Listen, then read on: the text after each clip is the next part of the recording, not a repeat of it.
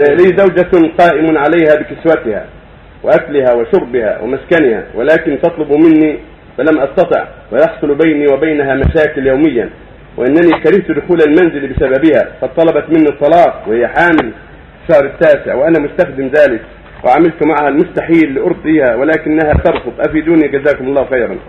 العاقل كريم الأخلاق يعينه الله على إرضاء زوجته بكلام طيب. والألفاظ المعسولة الحسنة والسيرة الحميدة والعفة الطيبة وتهدأ بعد ذلك. المرأة ضعيفة متى رأت من زوجها اللطف والإحسان والعفة الطيبة ولين الكلام والوعد الحسن؟ طابت أخلاقها واستقامت أمورها.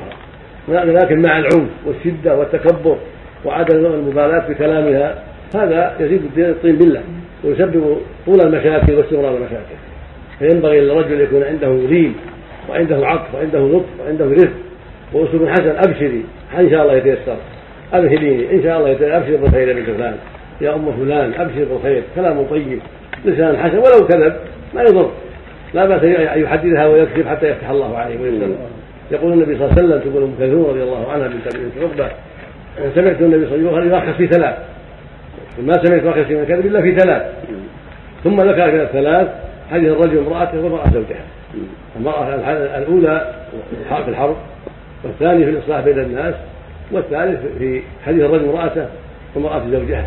فلا بأس أن يحدثها فيكذب وأن تحدثه فيكذب إذا كان فيما يتعلق بهما وخاصتهما وما يرضي أحدهما عن الآخر. فيقول سوف أفعل سوف أشتري لك كذا وسوف أفعل كذا وسوف أفعل كذا وسوف نشتري في الله أو نشتري له مناسبه كذا يعني فعل اوعادا حسنة. ولو في نيته إنما يفي بها لأن عاجز لكن من باب تطيب الخواطر ومن باب الإحسان ومن باب اللطف ومن باب تلبيه الرغبات ولو بالكلام الطيب حتى يفتح الله جل وعلا. والمهم كله لين الخلق حسن الخلق طيب الكلام عدم العنف والشدة. نعم. لكن هل الأولى تركه يا شيخ؟ نعم. هل الأولى تركه؟